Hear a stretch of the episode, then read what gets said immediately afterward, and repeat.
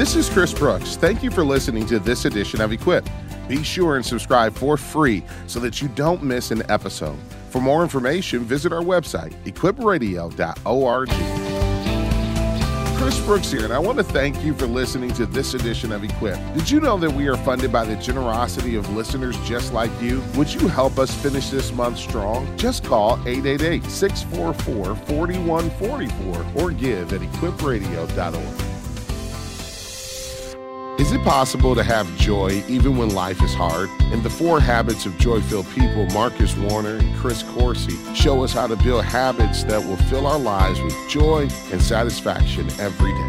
Based on the latest neuroscience, this book is practical and easy to understand and provides exercises and tools that can help you to live a joy filled life. Request your copy today when you support Equip this month. Simply call 888 644 4144 or visit equipradio.org. Please enjoy the following pre recorded encore presentation of Equipped with Chris Brooks. Well, hey there, friends. Welcome to another exciting edition of Equipped with Chris Brooks. I'm so thrilled that you've tuned in today. Do me a favor. Why don't you strap on your seatbelt? We're going to navigate through the contours of culture, as always, with the lens of the biblical worldview on. But before we do that, let me remind you this is the day that the Lord has made. He has given it as a gift so that you and I can rejoice and be glad in it. So let's do just that. Let's follow the words of the Apostle Paul. Let's rejoice in the Lord always. And again, I say rejoice. I hope you're having an absolutely groovy kind of day. I hope you're enjoying yourself today and that you are experiencing joy in Jesus. Today, I want to have a very important conversation. And here's the big question of, to, of the day Are you happy? How would you answer that if you were asked that question? Are you happy? For some, this is a really tough question for many different reasons. On the one hand, maybe you've never been taught a theology of happiness. So your question really is more along the biblical lines is it even biblical for me to desire happiness? On the other hand, maybe you aren't stuck on theology. Maybe that's not your issue at all. Maybe it's something surrounding much more around the possibility of happiness. Uh, for many, uh, the question really boils down to is happiness even possible? So whether you're living uh, in uh, on the one end of of guilt over being happy, or on the other hand, end of disappointment over how elusive happiness feels, today's your program. Today, what my guest and I want to do, and hopefully we can pull this off, is to help you to find a way to true, lasting, and God centered happiness. But as always, I want this to be an interactive conversation. Maybe you are struggling uh, to find happiness, in particular in light of the pandemic. Maybe you can remember a season uh, where happiness was uh, the way you would describe your life, but now it seems to be, again, all too elusive. I would love to pray for you. I would love to uh, answer questions. And in particular, I have a heart for young adults who are struggling with this. Anxiety and depression, as you know, we've been talking about this all month. They're real and they're obstacles as it pertains to experiencing this deep sense of lasting and true happiness. And so, if you're a mom or a dad and you just want to ask for wisdom on how do I minister to the hearts of my children uh, who seem to never experience deep, meaningful happiness, or maybe you're a young adult navigating through adulting every day, and this is a struggle for you, I want you to call this number. It's 877 Live 675 877 548 3675. Again, 877 548 3675. As always, uh, our social media platforms are available to you as well. Today's guest is Barnabas Piper. He's uh, assistant pastor at Immanuel Nashville. He's also an author, a speaker, a husband, and a father of two daughters. He uh, co hosts the Happy Rant podcast. If you haven't checked that out, you should. He also blogs at a number of places, writes at a number, number of places. We have all of those good details at our website, equipradio.org. Today, I brought Barnabas on to talk about his latest book, Hoping for Happiness. Barnabas, how are you, brother? I'm doing very well. Thanks so much for having me on. All right, so here's the question for you, brother. How, how is it? Has it felt weird releasing a book on happiness in the midst of a global pandemic? you know, when uh, I turned in the manuscript for the book about two or three weeks before everything started to lock down for for COVID, and I have wrestled with that very question, trying to figure out: is this the absolute worst timing, or is it the absolute perfect timing? Yeah. And uh, my, I, all I could do is trust that God's going to use the book to encourage those people who really need a, a grounded sense of biblical happiness in the midst yes. of all this. Um, because it, it, certainly seems like something most of us have struggled with at various points in the last year. Yeah, you write that when you started this book, it was with the question, is happiness possible? And on the front end of writing the book, you say that the question, the answer rather seemed obvious, yes. But then you write shortly after I turned in the manus- manuscript, however, COVID 19 pandemic swept the world and all of that happiness disappeared in the space of weeks. And that's true for a lot of people. But I do think that um, what I hope you've seen is that God was providential in having you prepare the book. I know that books are not written overnight, that this was written uh, primarily before the pandemic ever came. And I think his timing has been amazing as always. Have you gotten uh, that type of affirmation from those who have read through the book? Yeah, I've had some really encouraging interactions with with people who've had a chance to read it, and just the way that it's it's helped change perspectives and connect them with some biblical truths that offer a deep, grounded sense of happiness, which is really my my aim. I wanted to kind of split the difference between those people who feel uh, skeptical or, or suspicious of happiness because they think it's worldly, and then people who are kind of manically chasing happiness. Yeah. And it and it seems like pe- it, it seems like for those who have who have had a chance to read it, it's working. It's it's connecting with them in that way, and I'm really grateful for that. Yeah, I want to distinguish as we go further the difference between happiness and joy and peace because a lot of times those things are conflated or confused. But I just want you to describe again a little bit more about your personality because in just reading the book, it, seems that. Uh, maybe the way you've described yourself is uh, not so much an optimist. I wouldn't say a pessimist. you call yourself kind of a realist, somewhere between being a realist and a cynic, huh?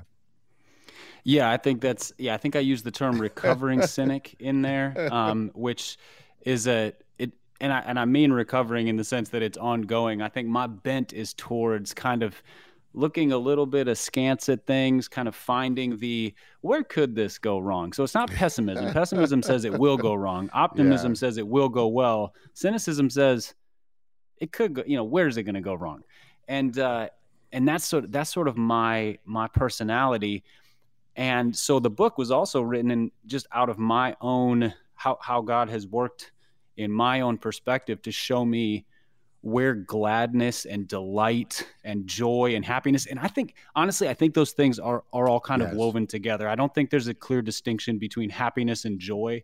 I think when people make that distinction it's it, it actually misrepresents both of those things because what is joy without happiness? Yeah. I think it's yeah. it sounds it sounds confusing to me and it doesn't mean a lot. So just God has has helped me see where all of the, the gladness, peace, joy, happiness can exist even in a world that sometimes deserves a little bit of side eye, you know, a little bit of that yes. cynical perspective. So that's that's kind of where I'm coming from in it in a lot of ways. Yeah, so you know, I've written a couple books, and for me, it's always helpful when I'm writing to have a person in mind that, that I'm writing to, and I kind of have uh, felt that the more narrow the the audience, the broader, in many ways, the impact, because I can get really specific, and everyone who identifies with that type of person really benefit mm-hmm. from the writing. Uh, is it fair to say that your audience, when you're writing, in some ways, in particular with this book, is is actually you? Uh, it's certainly parts of it. It because the, like parts of it are definitely aimed at people who came from a background like I did. So a conservative Christian background where the idea of being happy or taking pleasure in things was something we had a little bit of suspicion of and we didn't have a good sense of how to enjoy God's good gifts in this world. And so I was definitely writing to that side and, and trying to give permission to really delight in things that God has given us. But then other pieces are written towards really almost another side of my personality and it's that side that's constantly looking for the next happiness. You know the mm-hmm. the next job the next accomplishment the next whatever it is. So it's never satisfied and it never stops to appreciate what god has given. And i just i remember a conversation i had with a guy. It was it was when i was working a previous job and he said um he said do you love your job and i said you know i'm grateful for my job and I enjoy it. I like my coworkers. I'm doing work that I think is meaningful, but I don't love it. I just I'm I'm glad in it. And he said, "Man, you need to go look for a different job. You need to find a job you love." And so part of it is written to people with that mindset who yeah, are constantly yeah. looking for like the perfect experience and and trying to help yeah. them see sometimes we have to be grateful for what is, not what we're chasing. Yeah, so whether you're chasing happiness or downplaying happiness. The book really speaks to both ends of that spectrum. All right, I love authors who are bold enough to create new words, right? I just think that's a level of boldness that I have not mastered yet. So you created and introduced me to a new word. What is even uh, evangeliguilt? Yeah, evangeliguilt is you know, I mentioned I mentioned just a minute ago that that sort of suspicion of happiness that a certain brand of Christian feels, and maybe it's it because like? it, yeah. So it, it it's the you you'd recognize it by that sense of if you get something new. So I noticed it in my own life, most specifically. I got a new car a couple years ago, or at least new to me. It's probably the nicest car I've ever owned. And uh, and when I you know I drove it and met some friends, and they were like, "Oh, nice car," and my immediate response was to start making excuses you know, oh, I got a deal on it. I had a friend at the dealership that got it when it just got traded in, so it hadn't gotten marked up yet. Kind of all these things, trying to downplay this car and realizing I'm trying to position myself as not worldly in their eyes. That's that's mm-hmm. my motivation. Mm-hmm. Instead of just being like, I know, isn't it great? And just be excited about this. Or the same thing, you know, you go on vacation and somebody's like, man, I saw your vacation pictures. It looked great. And you're immediately like, oh, my, my parents flew us out there. They had the place at the beach. And you kind of downplay the lavishness of things or the enjoyment of things instead of just kind of open handedly saying, I know. How cool is that? Yeah. And and it's it's still a it's still a propensity that I have. So it's yeah, it's that sense of sort of guilt at having good things or enjoying yes. good things that so many Christians have. All right, I'm feeling a little bit of evangelical guilt right now, so I just want you to know that. But I appreciate that. We can uh, go through this therapy together. Maybe you're out there and you're listening. Consider this to be your therapy session. It's okay for you to thank God for the new car or the new job or the vacation or just to be in a season of peace. You don't have to apologize or downplay that. The book is actually very liberating for those of us who come from that background. So let me ask the obvious question before we go deep into the heart of the book Is it wrong to want to be happy? The short answer is no. It's not wrong to want to be happy as long as what we're not seeking happiness in things that don't last. Mm. So enjoying God's good gifts is a like God didn't make music and food and nature and these things for us to not enjoy them. He made them so we could enjoy them, but not so that we could put all of our hopes in them. So wanting to be happy is a is a good thing. We're made for eternity, for heaven. There's a desire for happiness, for fulfillment, but not when we base it all in things that aren't lasting and things that are temporal. All right. So, with that being said, we're going to come back and we're going to take some of your calls at 877 Live 675. Maybe you're dealing with some evangelical guilt, or maybe you're just chasing happiness and you're exhausted because the next thing that you thought would bring it actually didn't bring it. What do you do with that? Or what if you're a parent trying to help a teen? 877 548 3675. Much more to come next up on Equip. This daily program is fully devoted to coming alongside listeners like you to give you the tools needed for a successful walk with God. As one of our loyal listeners, would you be willing to become an equipper? Your monthly contribution will be applied to equipping others all across the country. Plus, as an equiper, I'll send you regular emails that contain brief pastoral messages prepared just for you. To become an equiper now, call 888 644 4144 or go online to equipradio.org.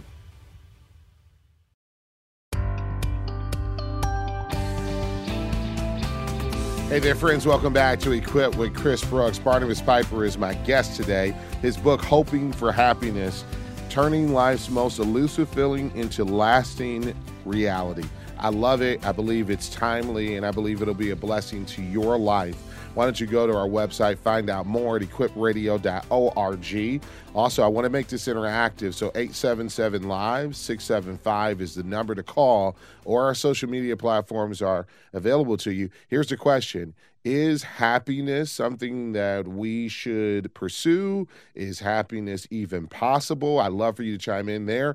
Or maybe you just simply have a prayer request or a question about how to actualize that reality. Barnabas, I'm going to take calls throughout the uh, our time together. Let me go to Bruce, who's listening in Woodstock, Illinois. Hey, Bruce, I asked a question Is happiness possible? What's your answer to that? Okay, uh, yeah, should a Christian be happy? In other words, uh, my my answer is what Jesus said in the Beatitudes. You know, blessed are those who do this and that and the other thing. You know, yeah. so blessed means happy. You know, but but I wanted to add that it also means be happy doing righteous actions and not you know unrighteous actions. Sure. Yeah, I appreciate that, Bruce. Thanks for uh, that input. And uh, I love that Bruce uh, brought in a sense of uh, biblical theology to the conversation, Barnabas. So I'm sure mm-hmm. that, you know, scripture informed your perspective on this. So, what did you find as you went into the Word of God on what the Bible teaches about happiness? Yeah, I think Bruce made a just a really helpful point in in time to the Beatitudes because there's his his uh, translation of blessed is happy is is is a pretty good one, you know, as opposed to like, you know, blessings will be poured out on or something like that. And it scripture did scripture did an enormous amount to shape what I wrote, especially the book of Ecclesiastes, um, which sounds a little bit odd because Ecclesiastes doesn't ring with kind of happy tones for those who are familiar, because it starts off with vanity of vanities, all is vanity, yeah. sort of sounds a little bleak. Mm-hmm. But I think the whole point of Ecclesiastes, it's part of wisdom literature. So it's talking about how to live well, how to live in a godly manner with a godly perspective. Um, it's saying that it's vanity if we are trying to find eternal fulfillment in something that is not eternal. So he talks about money, he talks about relationships and youth and wisdom and fame and honor and all these things. And then the end, he says, fear God and keep his commandments. This is the whole duty of man. And and and he really is saying like there's and and throughout he talks about it, it's you know whatever your hand finds to do do it with all your might for these things are the gift of god. And there are these statements of happiness in it. So it's this offset of yeah everything in the earth won't deliver happiness if you're looking at it to fulfill your life. Only god can do that. And we know that only god can do that through jesus christ but he is saying life is full of happy things. Don't miss out on them. So love the wife of your youth, do your work with gladness, eat your bread with gladness, fear God and keep his commandments. But don't bank your happiness on fame, money, wealth, work, whatever it is.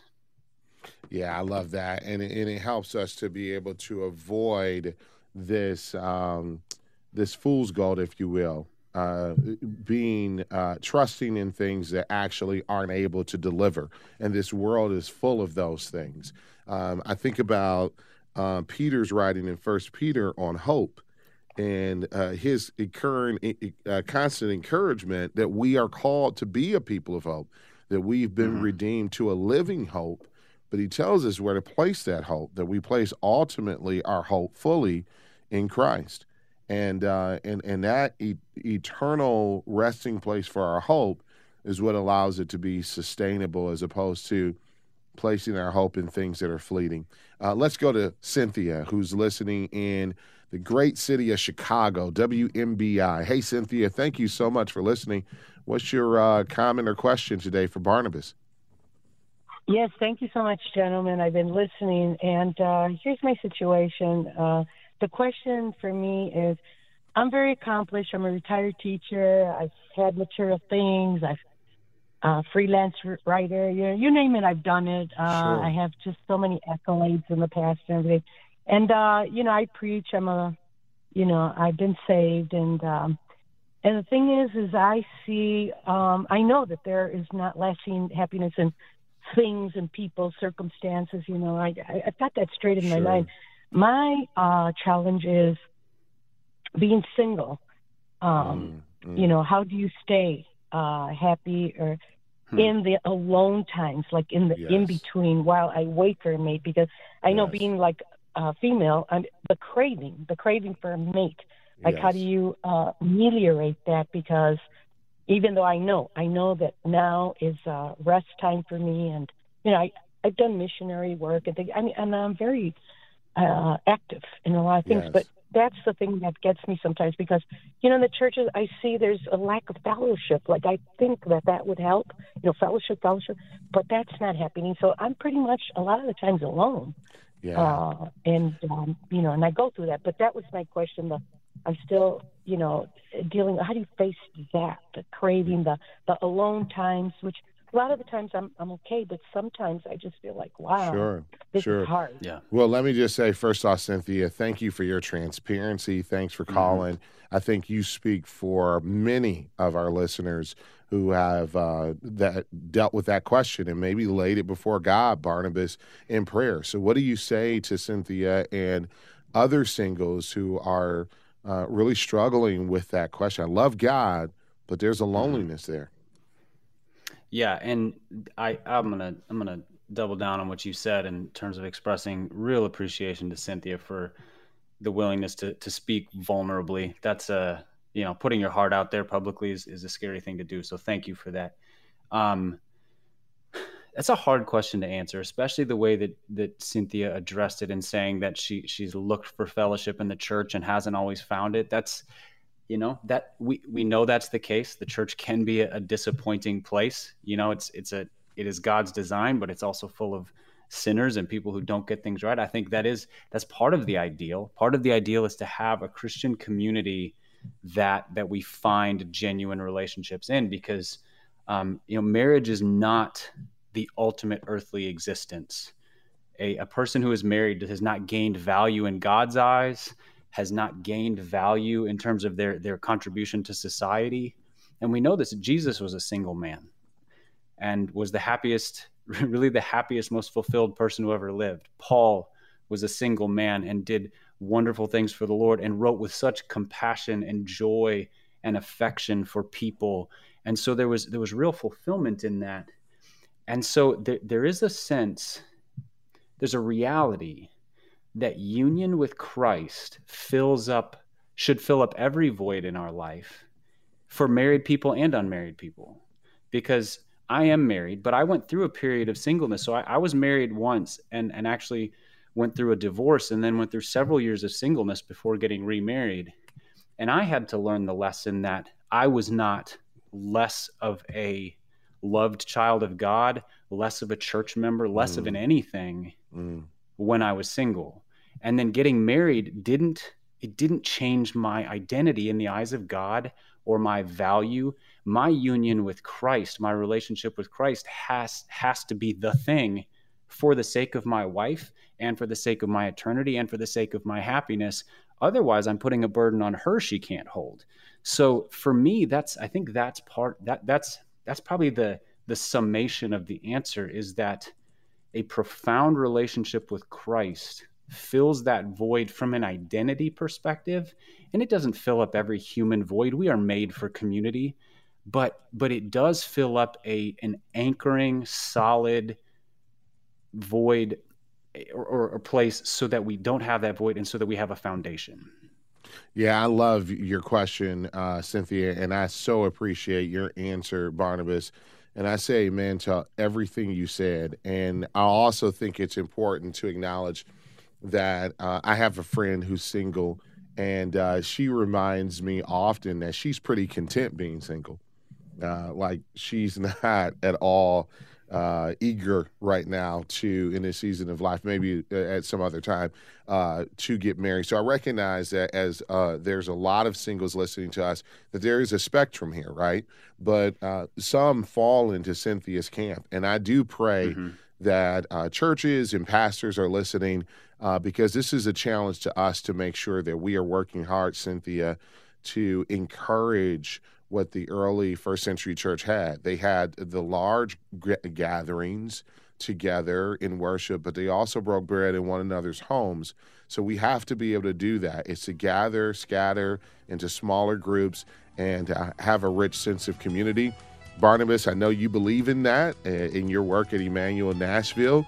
You're overseeing a number of areas, but groups are one of them. And uh, man, I pray for Cynthia that she would be able to find herself in a group at her church and experience a deep sense of community there. But Lord, we also pray for Cynthia that uh, in your timing, that you would, if it's your will, uh, send her the right husband to uh, uh allow her to experience that joy as well. But mostly, may she find her joy in you. In Jesus' name.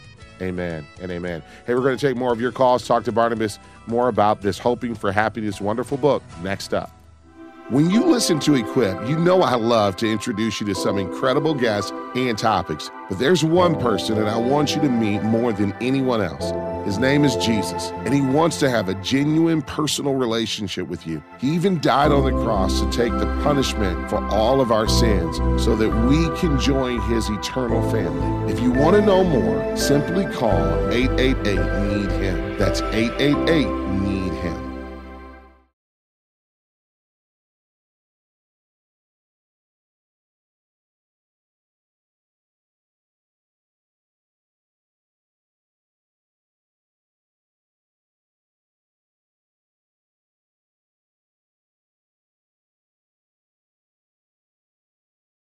You're listening to a pre recorded encore presentation of Equipped with Chris Brooks. Welcome back to Equipped with Chris Brooks, having a fascinating conversation with Barnabas Piper about his newest book, Hoping for Happiness Turning Life's Most Elusive Feeling into Lasting Reality. Is happiness possible? Uh, is it even biblical? And uh, if it is, why is it so hard to experience in a fallen world? Well, Barnabas addresses that and so much more in the pages of his book. I want to encourage you to please get a copy. I believe it'll be enriching and help you to embrace what I would consider to be a spiritual rhythm that all of us need to lean into uh, gratitude, thanksgiving, and experiencing happiness. All of those things uh, lead us into a deep, more fulfilling relationship with the Lord. It helps us to have a more credible witness. And so I encourage you to find out more at our website, equipradio.org. That's equipradio.org.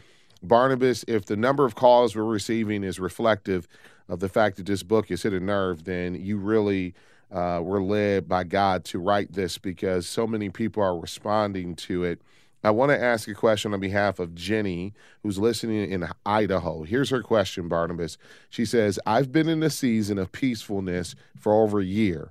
I'm actually becoming a little concerned and guilty that I am that I am. Uh, how am I supposed to feel? Is it okay for me to feel peace? Man, that's a that's a great question, Jenny, and thank you for thank you for submitting it. Um, I think the short answer is that yes, it is okay. I think um, Jesus tells us that in this life we will have troubles, but take heart, He has overcome the world. And so, with that in mind, we we know that there's going to be ups and down seasons, but when God gives us a season of peace, we should use it almost like a Sabbath season in our life. It's a, it's a time of refreshing, of, mm. of worship, of gratitude, of flourishing. Um, you know, the Bible has different stories about there, there, you know, there'll be seven years of plenty and then there are periods of drought. And I think that there's kind of a spiritual metaphor in some of those as well.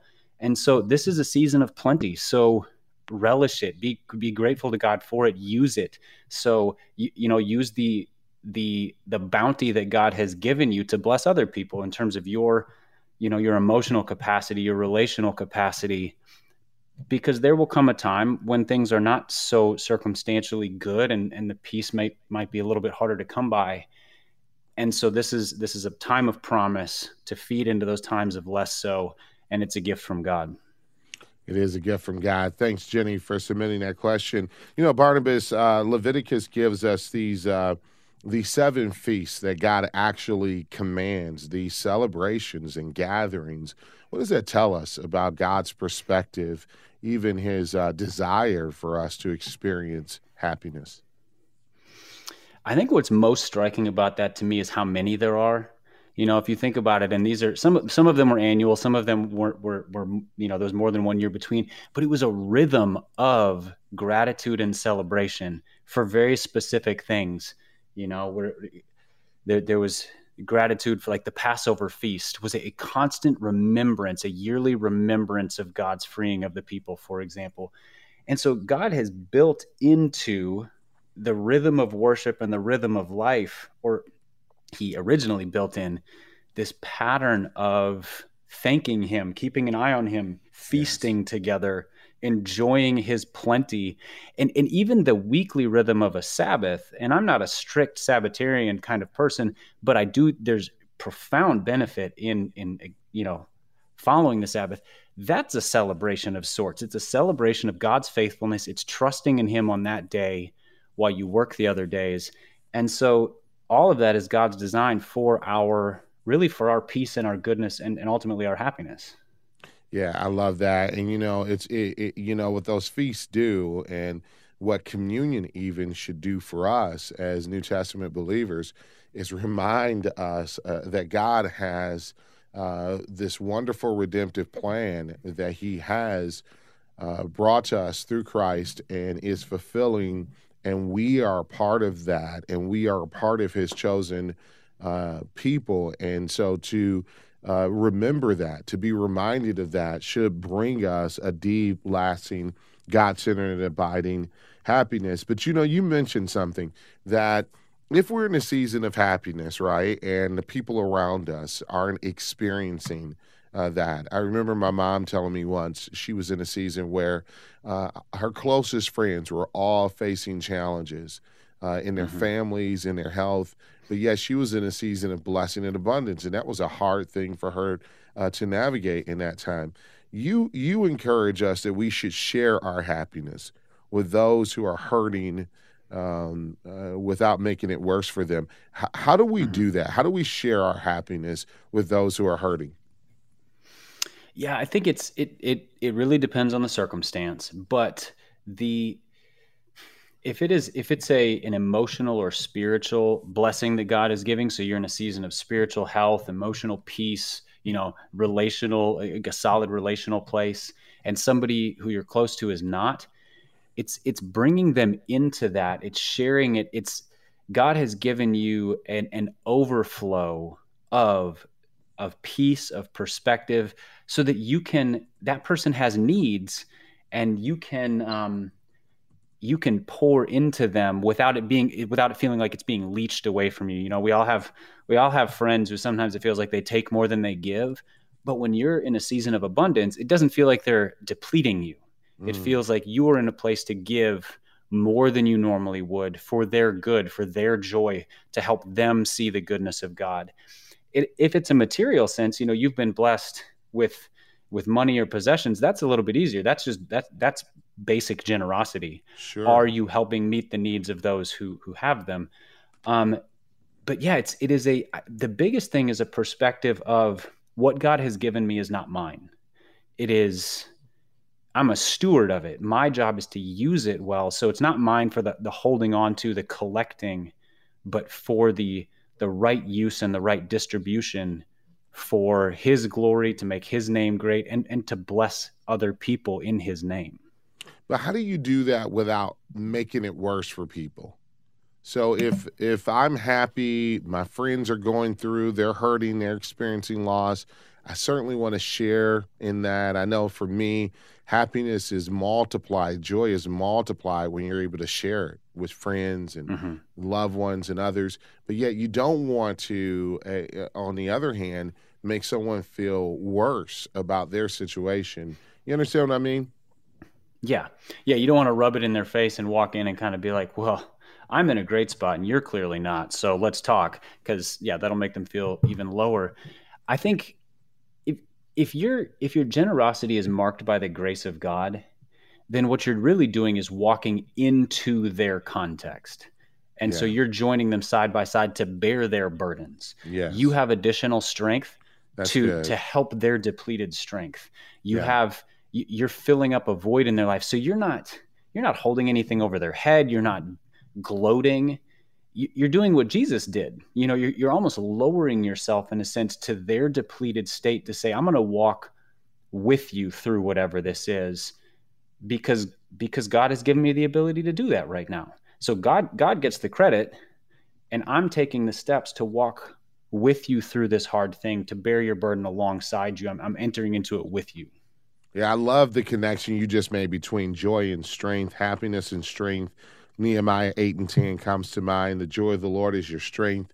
You know, so if you think about it that way as added strength, then yeah, I can come alongside and step into someone's uh, maybe valley moment, maybe their trial, maybe their hurt or pain or loss, and uh, with the the additional strength, uh, joy, happiness that God has blessed me with, uh, share some of that burden. I think that's that's great.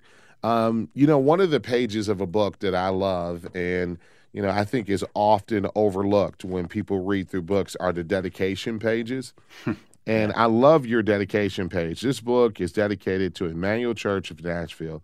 If I tried to name the individual people who have poured the hope and life of Jesus into me into these pages, I would have to add a whole additional chapter. Instead, I'll simply say thank you for your constant, persistent dedication to walking in the light, outpour, outdoing one another, rather, in showing honor, welcoming one another as Christ has welcomed us, and showing me that there was hope and happiness to be had when I was at my most weary.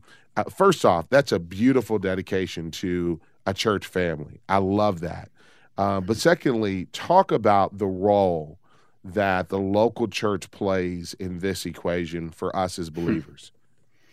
Yeah, thank you so much for asking that question. Just a, a chance to brag on the local church, not just my local church, because there are there are so many hundreds of amazing churches, but um, for me, the way that God used the local church for me, and I think this this could be just just as true for so many other people.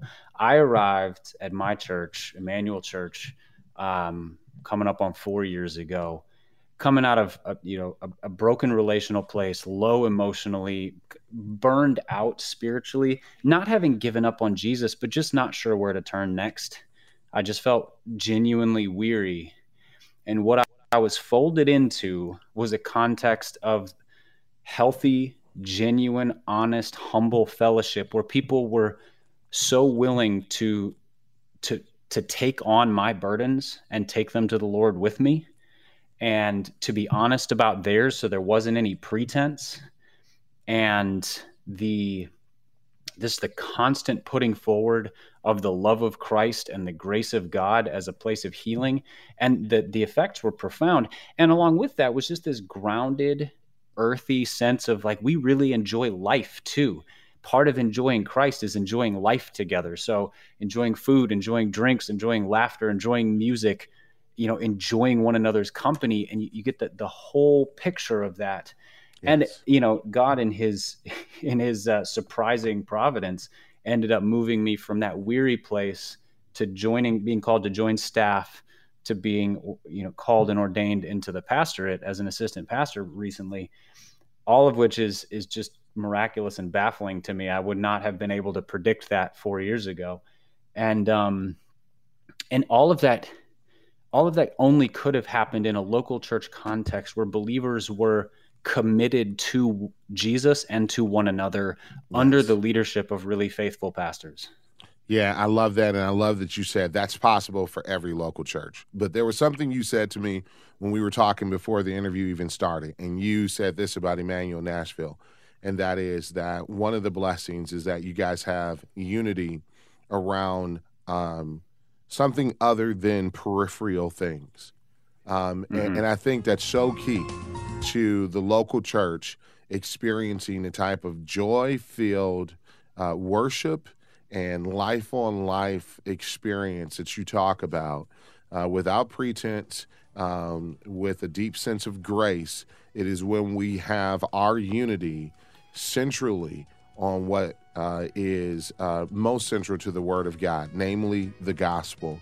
When we have our unity around peripheral things, the politics of this world, uh, the um, tribalism of this world, then it is so fleeting. And this fragile unity turns into uh, disagreements, factions, divisions. So if we want a strong sense of joyful unity, let it be centered on the on the gospel of Jesus Christ. Friends, we're going to take one short break. I promise you we're going to land this plane in the heart of the gospel. Don't go anywhere. Much more to come next up on Equip. What is Equipped with Chris Brooks? At its core, this program is just real people who are trying to deal with real life and looking for biblical answers. Tune in every weekday, and that's what you'll hear. But none of this is possible without the generous monthly support of our equippers. You can join the growing family of supporters today and begin receiving special benefits when you call 888 644 4144. Or if you prefer to automate your gift, simply go online to equippedradio.org. Welcome back to Equip with Chris Brooks, the rapid fire round. Barnabas Piper is on the hot seat. We are talking about hoping for happiness. I'm going to pepper him with some really important questions and see how many he can answer. Barnabas, first question, deeply spiritual. I'm a huge Michigan State Spartan fan. Is it wrong for me to base my happiness on whether or not they beat Ohio State tonight? Well, I mean, I think there's a good versus evil question here as well. So there we uh, go. you know, there we I go. think it, I, I I think maybe maybe there's you you might be in the right. I love it. I love it. You know what? You just became my favorite author. Just that quick. There we go. All right. Here's a real question, though. Uh, let's tie our our happiness to our Christian witness. Is there a connection as we're trying to reach our neighbors, our networks, coworkers with the gospel uh, between our happiness and our witness? Absolutely. Um, which is not to say that a Christian should put on a false face, because that's not happiness. That's that's uh, deception, um, which is obviously not the root of of representing Jesus well. But it should stand out to people that the realities of following Jesus lift our hearts in such a way that kind of no matter the circumstances, we we are not brought low. We're not hopeless. We're not, you know, we're not giving up. And I want to be sensitive here because there are people who struggle with anxiety and struggle with depression and struggle with really burdensome, weighty things. And again, this is not to say you need to go through life with a grin on your face, but so much of happiness is tied to hope. And so, yes. if you can express hopefulness in the midst of burdensome things, you're on a trajectory of happiness. You know where your happiness lies. And so, even in the darkest places or the most burdensome circumstances or the most burdensome, weighty emotional things, your hopefulness defines you. And so, yeah, the happiness hopefulness combination is really powerful for a Christian witness. All right. So, Isaiah describes Jesus as a man of sorrows, acquainted with grief.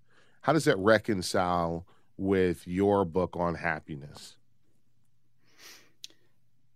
I think honestly, that makes me happy because that means that I have a Savior who understands my life circumstances.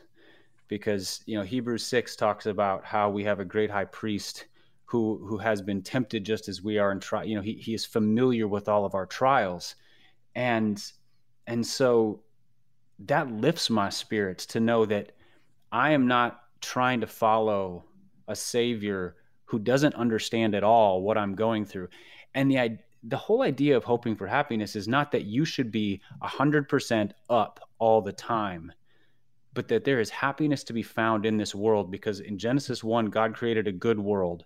And Genesis 3 twisted everything, but it didn't remove the good from this world and it didn't take God off the throne. And so Jesus entered into that fallen world. He understands us. So that actually gives me more hope. It lifts my spirits to know that a man of sorrows acquainted with grief is my intercessor, is my savior, is the one who I can look to. Because if that wasn't true, I would feel I would feel hopeless. He doesn't know what I'm going through, but he does, and the Bible That's tells good. us that. That's really good. Hopefully that encourages someone. Uh, all right, uh, for this last question, I want you to take your pastor's hat off for a moment and put your parent hat on. And there's a lot yeah. of moms and dads that are listening to me right now. You're on this journey as well as a parent. Um, how do you help your kids to experience this? In particular, all the studies are revealing a growing, rising epidemic of anxiety and depression. So, what do you want to say to parents who are walking with their kids through the fallenness of this world on how they can help them to experience greater happiness? Yeah, that's man, that is a burdensome question because any loving parent wants wants the best for our kids. I have two daughters who are who are uh, middle school and high school age, mm. and and it's a tough it's a tough season of life for them. You know, it was tough before social media, before smartphones, before everything, but that's compounded it. And I think practically that's a piece of it is as much as it's possible, limit their exposure to what they experience on social media because all that does is add awareness and burden that they are not equipped to handle. In the same way that we're not equipped to handle it, except they're even less mature. It's too much being being aware of all that. But more importantly is do you have a pattern of being in the presence of God in the word and in the presence of God in prayer? Even just a very simple we do this after dinner. That's the way that's the way we do it. Just after dinner, read a passage of scripture and pray together and we try to pray for something we're thankful for and someone or something we want to lift up that's in need. Just trying to create this pattern of God is real, God is on his throne, God speaks to us through his word. That that's where we put our hope. And and that gives the grounding for every conversation thereafter. So if they're dealing with anxiety or fear or anger, we can come back to the word and say, but but what does this tell us? That is more real than what you see in the world. That's more yes. true than what you heard from that person. You know, I was blessed to have parents who allowed me to vent, allowed me to be transparent, uh, maybe at times mm-hmm. even too real um, but in the same way, always brought me back to truth. And, and I pray that yeah. I'm that type of parent as well. Uh, like you said, what I love about your book is it is grounded in um and, and very much sober in its happiness in that it's not just this shallow optimism. We're not just trying to tell people to put a, a fake smile on their face. Um, and so, in particular, those who have ministry kids, I mean, you have to create a space for them to be real. And uh, I appreciate yes. your book has done that. Brother, we could talk for three more hours on this and still not scratch the surface. Thanks for taking out time, Barnabas, to be with me. Thanks for writing the book, Hoping for Happiness. Thank you so much for having me. It's been an honor, and I've really enjoyed it.